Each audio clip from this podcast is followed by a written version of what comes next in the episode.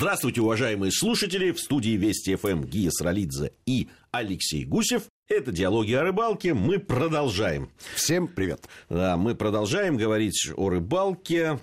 Сегодня, ну, от таких несколько отвлеченных тем, которые у нас были, мы говорили об этике рыболовной, мы говорили о глухозиме. Мы сегодня хотим поговорить о конкретной рыбалке, о конкретной рыбе, которую зимой ловят, ловят успешно иногда. Вот. И, и ловят своеобразно, и скажем лов... так. Сразу видно, как ее ловят. Да, и ловят своеобразно. Сегодня речь пойдет о ловле леща зимой. А, ну, ее можно условно назвать ночной ловлей, хотя в процессе нашего разговора выяснится, что это не всегда так. Но а, лещатники, особенно вот те, которые ловят леща по зиме... Скажем так, это... продолжительная. Эта да. ловля продолжительная, она почти стационарная, и рыболовы для этого используют специальные домики. Домики. домики. Прям домики. Домики. Есть и домики, есть и палатки, но палатки своеобразные, они без дна. Дна нет для того, чтобы ну, с чем это связано? А, сверлить. Во-первых, действительно, есть записные а, лещевые места. И лещатники настоящие, конечно, они не просто, не, не просто там на новый водоем едут, и не пойми где, там ставят палатку. Конечно, потому ловить. что лещ э, рыба стайная, стадная, а, не стайная, вот опять, да, а, их теологическая некая ремарка такая. Дело в том, что стая характеризуется тем, что она выполняет синхронные движения, ориентируясь на вожака, либо группу вожаков. Ничего подобного у леща нет и быть не может. Это ста... Нет вожаков? Нету. Нет. Просто а нет, толпа а, лещей. Абсолютно верно. А нет необходимости в вожаке. Ну, что такого нужно лещу? Ну, он э, просто пасется. Вот пасется, стадо, кормится. Да. Разбрелся, раз, разбрелся там, где есть корм, и потихонечку ну, ковыряется. Вообще считается среди лещатников, что э, очень важно попасть на тропу. Абсолютно верно. Леща. Абсолютно То есть верно. он не просто так разбредается, а не он важно. разбредается по определенным дорожкам и по определенным тропинкам. Ну, скорее всего, эти знания все-таки получены не зимой. Это знания, которые перешли от лета, когда речку можно прочитать. Лечь ведет оседлый образ жизни и своих привычек а, особо не меняет. Может быть, чуть-чуть снижается активность леща зимой. И, может быть, э, э, чуть-чуть снижается диапазон перемещений. Известно, что в июле лещ с удовольствием подходит к берегу где кормится всякой всячиной. Мы с тобой неоднократно да. это так на вот, собственном опыте да, проверяли. Зимой э, у него необходимости в этом нет. Ну, потому что нет корма в зимний период у берега.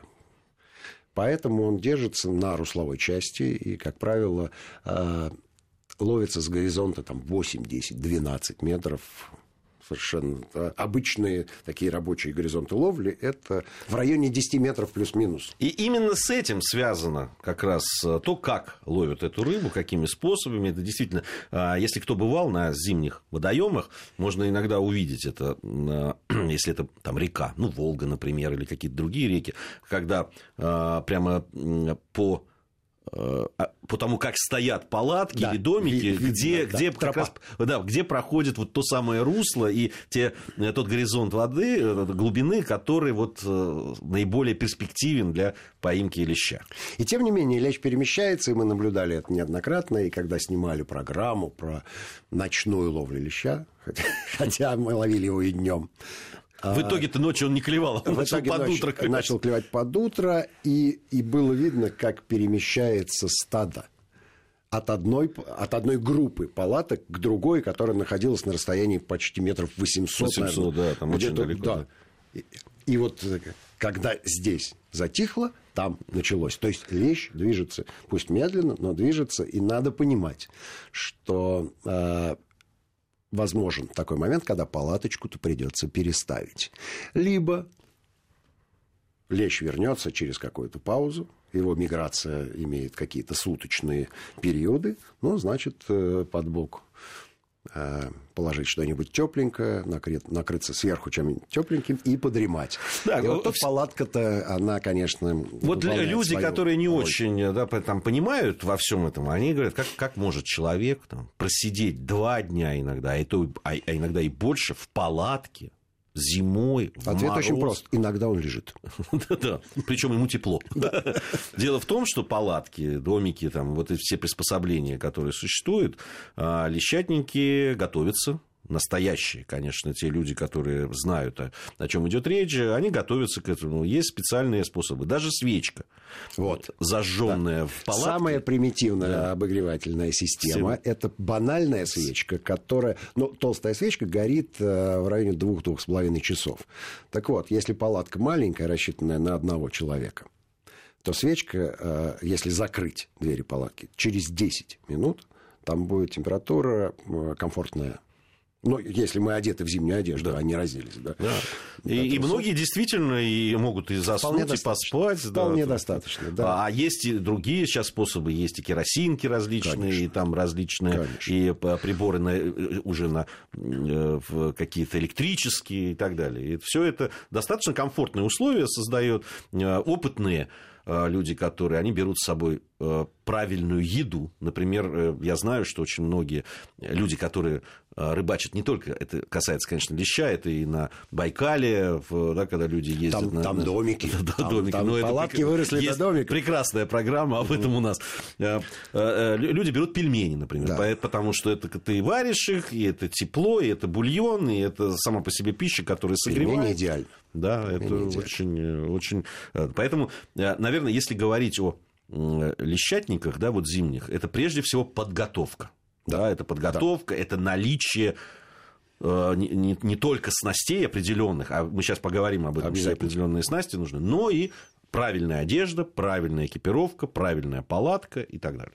Да, это целый комплекс обязательных аксессуаров, обязательной экипировки и э, обязательного набора абсолютно необходимых э, для подобной рыбалки вещей. Но прежде всего это палатка, и что-нибудь обогревательное. При этом все равно это какая-нибудь там газовая горелка, может быть, это может быть набор свечек. Э, не принципиально что. Не принципиально что. Но, э, с другой стороны, смотрите, на свечке э, пельмени не сваришь. Ну да. да. Можно, но очень долго и много свечек. С другой стороны, свечка помимо тепла дает еще и свет. И это приятное дополнение к теплу. А на самом деле э, лучше иметь немножко того, немножко другого и немножко третьего. И тогда э, все будет идеально. Комфортность э, условий там, я бы сказал, повышенная по отношению ко всем остальным видам зимней ловли. И довольно высокая, несмотря на то, что со стороны это выглядит как экстрим. Никакого экстрима там нет. Экстрим заключается только в том, а, чтобы найти э, уловистые лунки. Экстрим будет э, в сверлении. А если вы сидите на тропе, ну, это просто...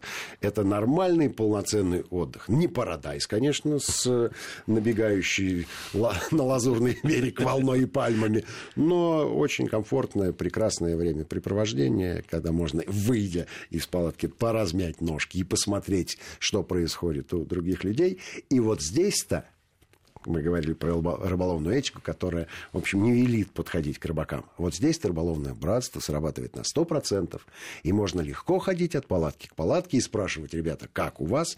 Вам обязательно ответят, поделятся прикормкой, поделятся Причем, несмотря на то, что это ну, совершенно спокойно. Мы это делали. Проверено неоднократно, неоднократно на себе. На себе, да. Мы ходили, спрашивали с камерой. Э, если там люди говорили, я сплю, ну, значит, мы отходили. отходили. И возвращались, когда человек. Да. Вот. А действительно делятся люди, и что поймали, и как клевало, и когда. Ну, вообще, все-таки, при том, что ты говоришь, что это не экстрим, все-таки доля экстрима, конечно, есть. Потому Но что это та может... самая пикантная подробность, которая делает отдых только интереснее. Не, да, но все-таки э, здесь люди и проверяют иногда, потому что если погас свет, например, где-то, э, это значит, что ну, человек, может, просто уснул, может, у него погасла та же свеча и так далее, надо проверить. Да, там, в этом смысле э, все работает. Вот эта взаимовыручка рыболовная, она работает, и экстремальное все-таки есть. То, что, ну, там, иногда минус 20. Кстати, считается, вот я не знаю, правда это или нет, считается, что чем сильнее мороз, тем больше вероятность поимки. Это правда? А, до какой-то степени. А, есть два периода. А, зимой, погодных, я имею в виду, которые связаны с повышенной активностью рыбы это длительные жесткие морозы и длительная оттепель. На пограничии вот этих погодных состояний, как правило, с клювом э, происходит беда. А вот на стабильном морозе, ну, естественно, это значит высокое давление, рыба привыкает и адаптируется к этим условиям, и, ну, и начинает клевать. Тоже, кстати, интересная вещь. Помнишь, когда мы снимали эту программу «Диалоги о рыбалке», как раз о ночной ловле леща, угу. первый день, когда мы приехали, была замечательная погода, да. голубое небо, да. прекрасный закат. И ничего не клевал. И ничего не клевал. Да. Ночью испортилась погода, задул да. ветер, и к утру начал пивать подлещик и лещ.